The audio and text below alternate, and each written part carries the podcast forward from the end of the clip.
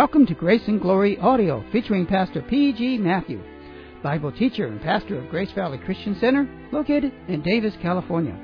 Today, Pastor Matthew preaches a special Christmas message entitled, Jesus Christ, God Incarnate.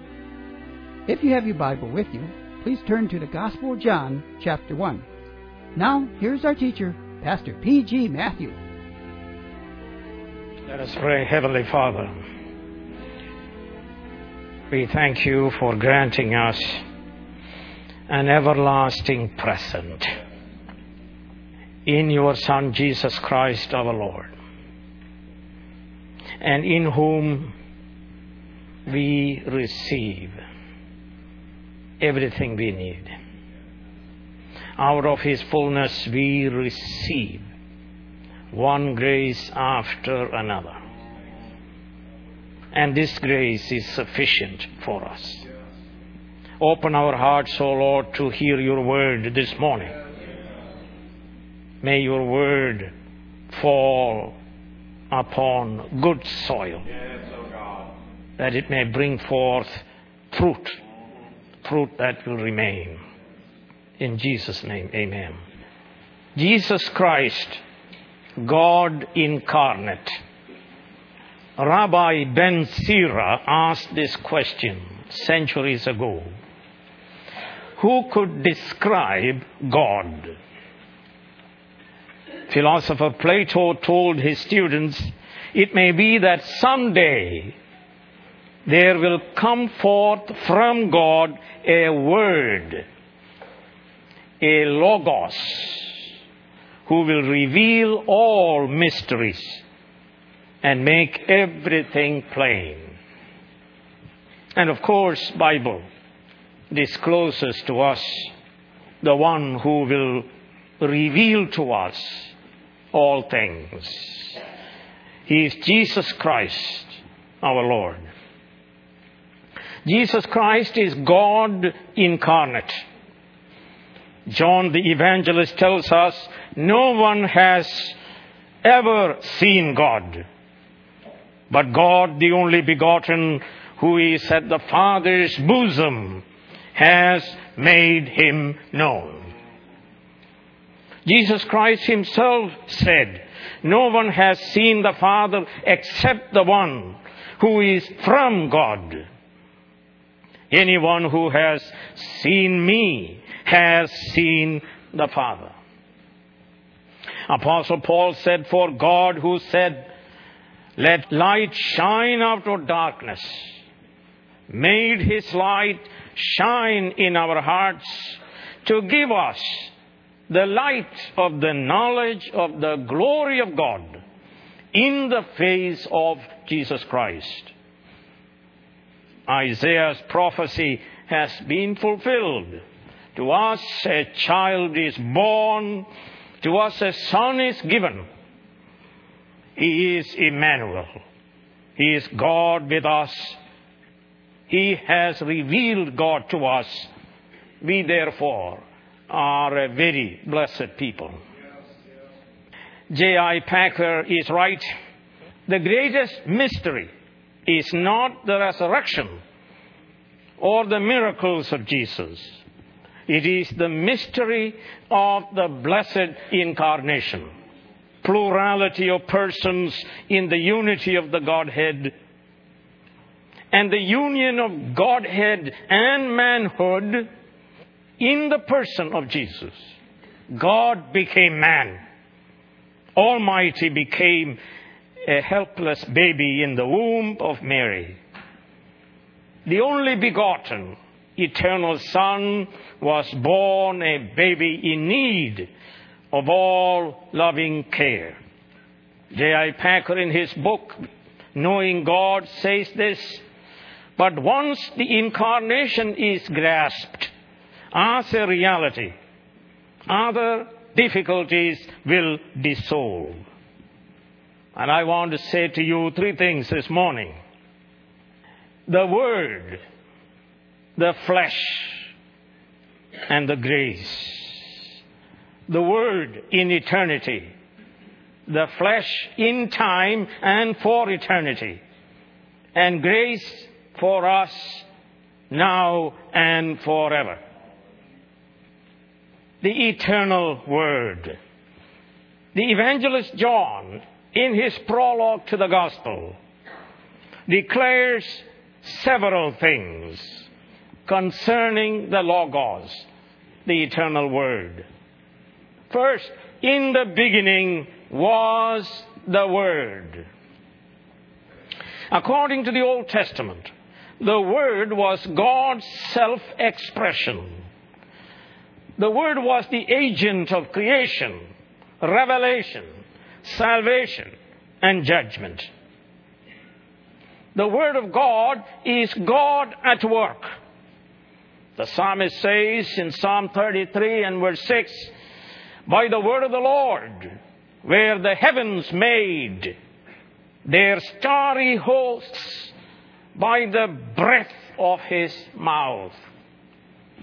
one hundred seventh the Psalm tells us, "He sent forth his word and healed them." Genesis one tells us, "And God said, let there be light, and there was light." The Jewish people would understand the word as God's personal agent. The Greeks understood Logos as Heraclitus understood it. Logos was the mind of God, the controlling principle that gives order to this world and all men. John tells us the Word existed in the beginning. Here, in the beginning means in eternity. The Word had no beginning. The Word existed from eternity. Through our Word, we reveal ourselves to others. Even so, God reveals himself to creation through his personal word. God is not to be thought of as aloof and indifferent to us. He delights to reveal himself to us through the personal agency of his eternal word. Secondly, the word was with God. This speaks of the personality of the word as well as the word's distinction from the Father. It also speaks of the word's closest association with the Father. From all eternity, the word existed as a person in the closest association with God and partaking of the essence of God. He exists in eternal, intimate, personal fellowship with the Father. We are told in verse eighteen, he was in the bosom of the Father. So he prays in the seventeenth chapter and verse five, "Father, glorify me in your presence with the glory I had with you before the world began." Next, the Word was God. The Word was not just divine. John declares the Word was deity. Many scriptures tell us that Jesus Christ was God himself. Look at verse eighteen in N I V. "No one has ever seen God, but God, the one and only," speaking about the deity of Jesus Christ. And the twentieth chapter of John, let us listen to the confession of Thomas. Thomas said to him, "My Lord and my God." Or turn with me to the book of Colossians. There are many passages, but Colossians chapter two and verse nine. For in Christ all the fullness of the deity lives in bodily form. The helpless baby, born outside a hotel in Bethlehem, in a manger, whom the poor shepherds worshipped, was God himself. He was deity wrapped in human flesh. The words and deeds of Jesus Christ, therefore, are the words and deeds of God himself. Before John the Baptist, before Isaiah, before Abraham was, he was eternally existing. Jesus Christ is not a creature, as Arius and Jehovah's Witnesses tell us. John tells us Jesus Christ was God himself. This is a staggering affirmation for John, because John was a Jew, a strong monotheist. Yet he boldly affirms the deity of Jesus Christ. The Word is God, even as God the Father is God. To see Jesus Christ is to see the invisible God the Father. Therefore, man must repent, believe, love, and worship Jesus Christ, who is God with us. Next, John tells us, all things were made through him. Father created all things through the personal agency of the Word. I say all things, visible, invisible, things in heaven, things on earth. And we are told without him, not even one thing was made. He upholds all creation. He is not part of creation. All things hold together because of him. All things are created by and for him. He sustains all things, including all the wicked beings. He is heir of all things. Creation reveals God, his invisible qualities of omnipotence and divine nature. Saint Paul tells us, all creation is due to the Word's direct action, not the action of some inferior divine emanation. The Word created the world ex nihilo, out of nothing. Therefore, matter is not essentially evil. And creation is not eternal. Creation depends on Christ for its existence every moment. You and I now breathe because of Jesus Christ. Right now, you and I are sustained by Jesus Christ. Next, we are told in verse four, in him was life. All physical life in creation is due to Jesus Christ. Jesus Christ has life in himself, even as the Father has life in himself. He is life and he gives life to creation. Therefore, there is D N A and R N A digital code. There is intelligent design. And from this gospel, we understand the designer is none other than Jesus Christ, the eternal Word. The true origin of life for creation is not in chemicals, but in Christ. He is also eternal life. He said he is the resurrection and the life. And he gives eternal life. He came to give life, abundant life. There is no other who is life and who can give life. Next, the life was the light of men. The Word is life. He is also light, and gives life, light to men, to every man. He gives indirect light to men in creation. And you read Romans one, eighteen through twenty-three.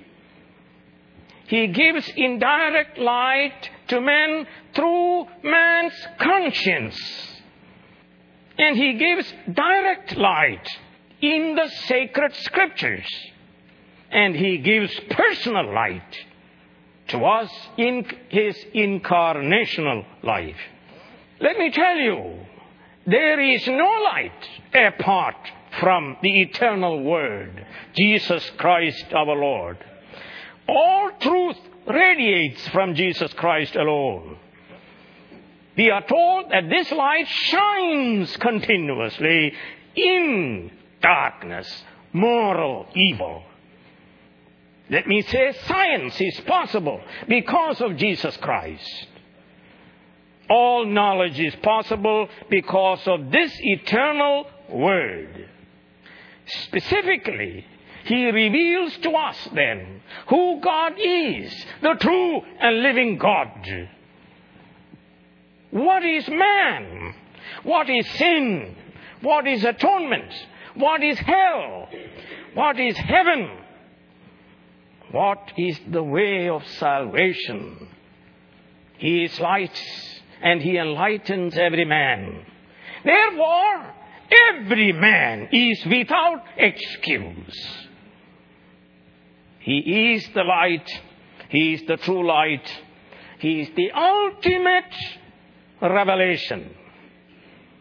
One must therefore receive this light or reject this light.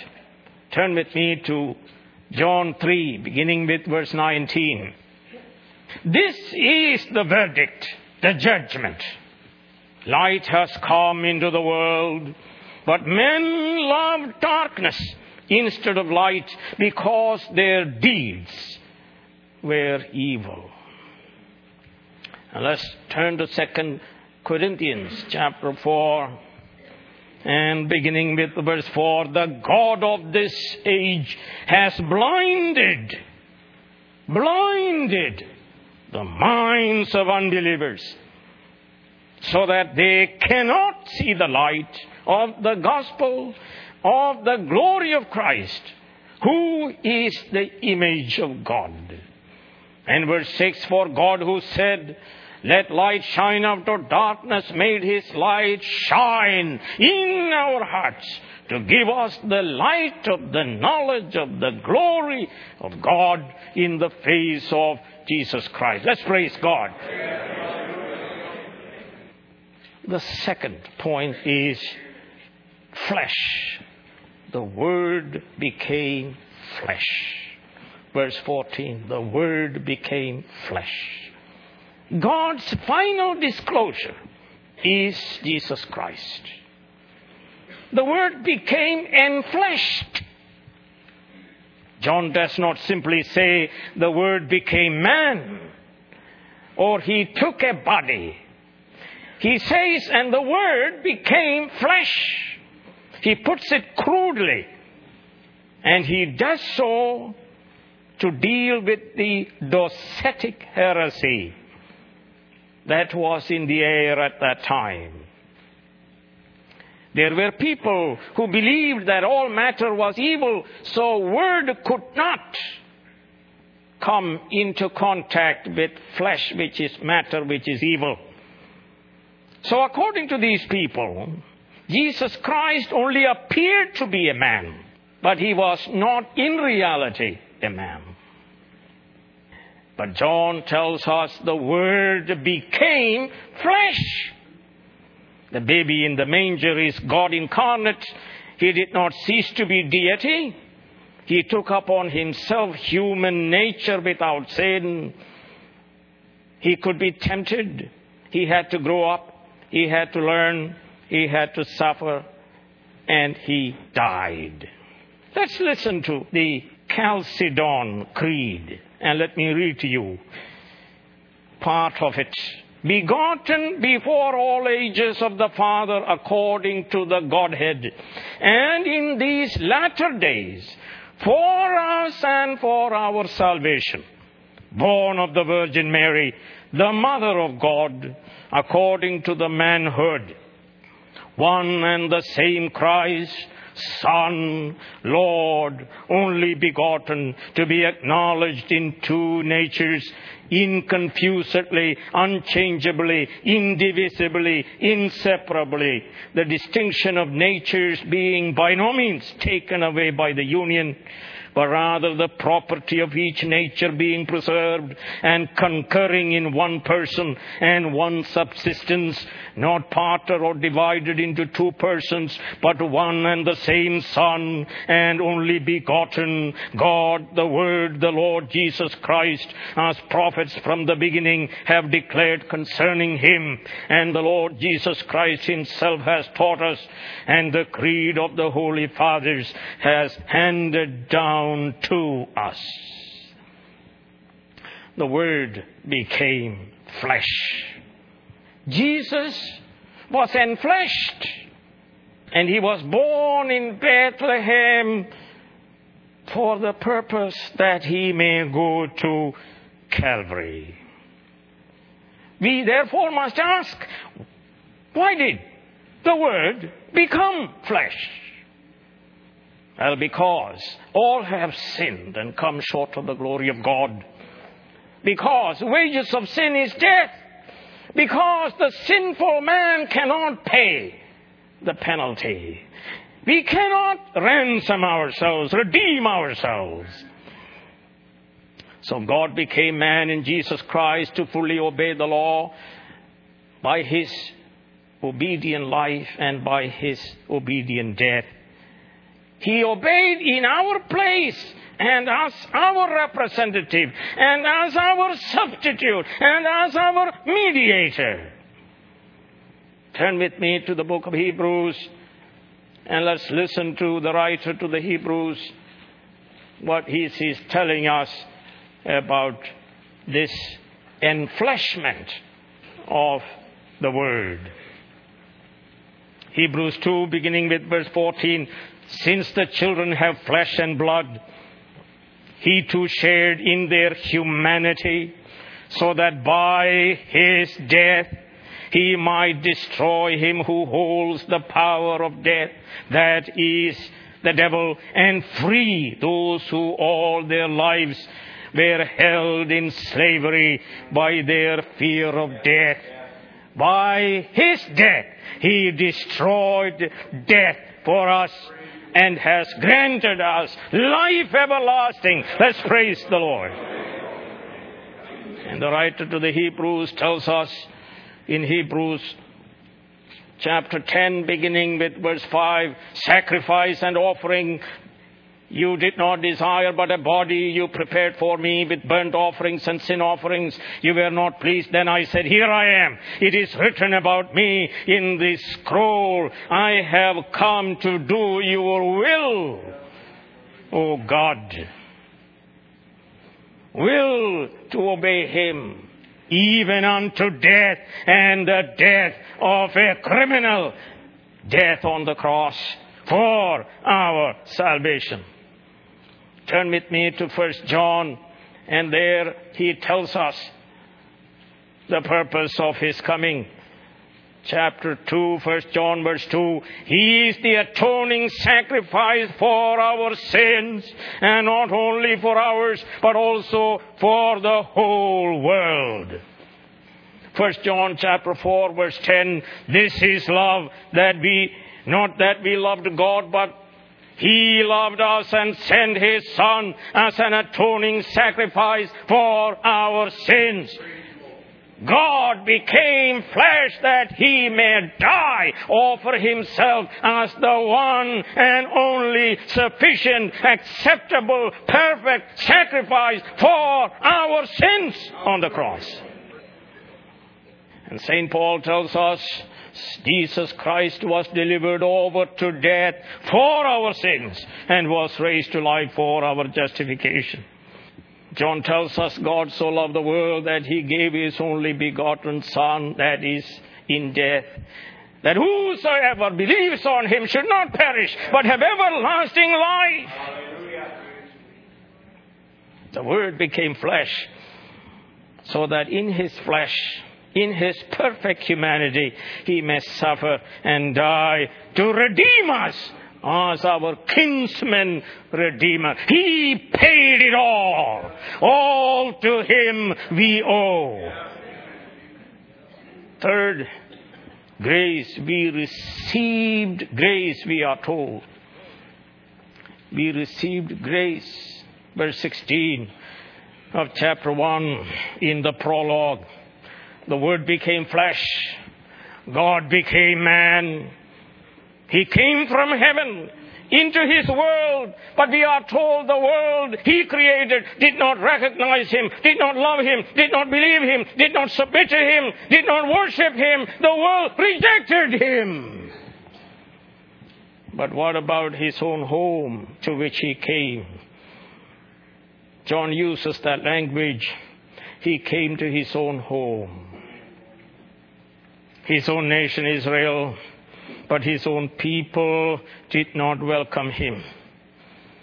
They also rejected him.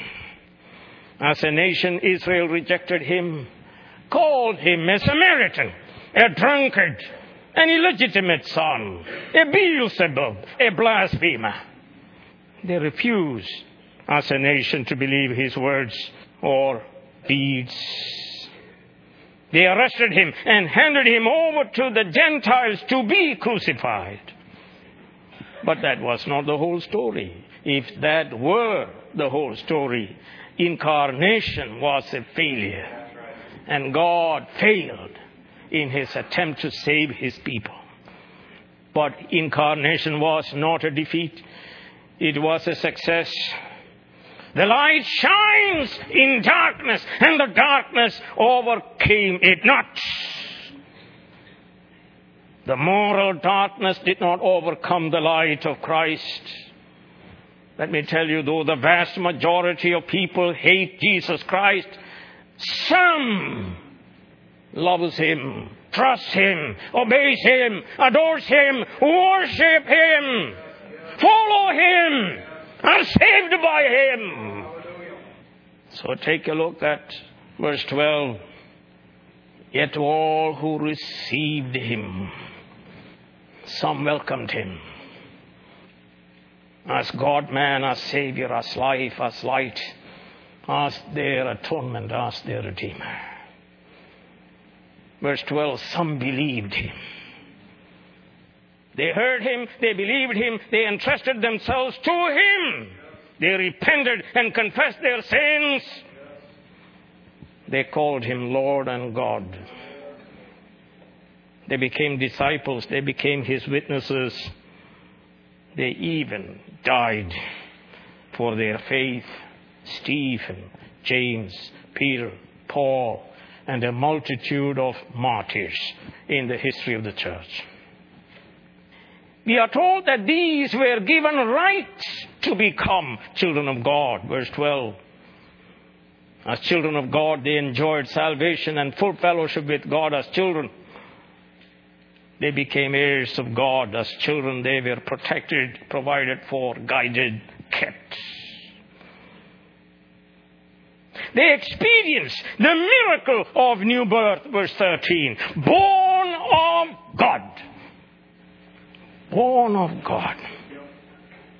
Natural descent, desire of the flesh, desire of the husband does not mean a thing. What matters is, are you born of God? Yeah. Yeah. Has God placed into you the divine life in your soul as a result of God becoming flesh in Jesus Christ? A divine, supernatural, mysterious, unilateral work of God. And not only that, we are told some beheld his glory as he tabernacled among men. in this human flesh. In other words, some saw with their physical eyes God's glory in the face of Jesus Christ. In His words, in His deeds, in His transfiguration, in His sufferings, in His resurrection, in His ascension. And Thomas confesses, "My Lord and my God." And these people saw Him as the exegete, verse eighteen, of the invisible God. Our word exegesis and exegete comes from that particular verb you find. In other words, Jesus Christ explains, reveals, exegetes God the Father. Many people didn't see anything in Him. But some, the elect of God, saw Him as the one who explains God to us. He is qualified to do so because He was eternally with God. The Word who was in the bosom of the Father explained the Father to Him. Now we know the Father through the Son. In Jesus, these people realized that the Father loves them and sent the Son, His one and only Son, that He did not spare Him, but sent Him to death. Hallelujah. To save us by His death. They realized that the Father is full of compassion. Father of compassion. Father of comfort. Father of mercies. That the Father is gracious. That the Father is eager to forgive our sins. Hallelujah. And then we are told that they received grace upon grace. Verse sixteen. They received grace to believe and grace to live every moment of our life. Now and forevermore. They realized Jesus Christ is full of grace and truth. They realized Jesus Christ is an ocean of loving kindness for them. They realized the Word became flesh to accomplish their redemption so that they can live by His grace forever. Let me tell you, we need grace. Grace is unmerited favor. We need a life who merited death. We need heaven who merited hell. We needed justification who merited condemnation. We needed reconciliation who merited being cast away. The Word became flesh. So we receive what we need. Grace. Nothing more we need. My grace is sufficient for you, Paul. Let's turn to Second Corinthians. Let me read to you a few verses that will explain to you the purpose of the incarnation. And that is for grace.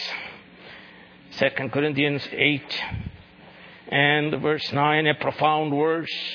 For you know the grace of our Lord Jesus Christ, that though He was rich, eternally God, yet for your sakes He became poor. That's the incarnational life. So that through His poverty, you might become rich. That's what I said the other day. I'm a rich person. I was rich before I came here. Rich by grace that flowed to me abundantly through Jesus Christ, God's Son, who became flesh and died in my place on the cross. In Second Corinthians nine and verse eight, listen to this. And God is able to make all grace abound to you, so that in all things at all times, having all that you need, you will abound to all good work. Grace. And turn with me to the book of Revelation, chapter three and verse twenty. Speak the Lord Jesus Christ, the resurrected Christ, speaking to this Laodicean church, described here as poor, naked, blind, pitiful, wretched, who pretended that they had need of nothing. And here in verse twenty, listen to the language. Here I am. I stand at the door and knock. You are poor. You are wretched. You are miserable. You are blind. You are pitiable. But I have everything that you need. Grace. Of His fullness, we received one grace after another grace, after another grace, after another grace, wave after wave of grace sufficient is coming to you and me in Jesus Christ. So here is a Christmas present. God in Jesus Christ desires to be present in your life. And in Him we find everything. God in Jesus Christ desires to be present in your life to forgive your sins, to bless you with eternal life, and to guide you to heaven. We are poor sinners, but He became poor that we might become rich through His poverty. Let me ask you, yes, the world did not recognize Him. His own people did not believe in Him. But that was not the whole story. Some did recognize, some did believe, some did love Him, some did worship Him. Have you believed in Him? Have you received Him as Lord and Savior? Have you seen His glory? Have you received grace that He brings? Grace comes from a word that is related to joy. Grace is that which causes one to rejoice. Grace removes all gloom and misery and guilt and causes you to leap for joy. That you rejoice even in tribulations also. Jesus has brought from heaven grace for you. And let me tell you, Jesus is all we need. Heavenly Father, we pray to receive your gift of Jesus Christ, and in and through Him, may your people receive grace sufficient. This we pray in His name. Amen. You have been listening to Grace and Glory Audio featuring Pastor P G Matthew. Join us next week for more transforming Bible teaching.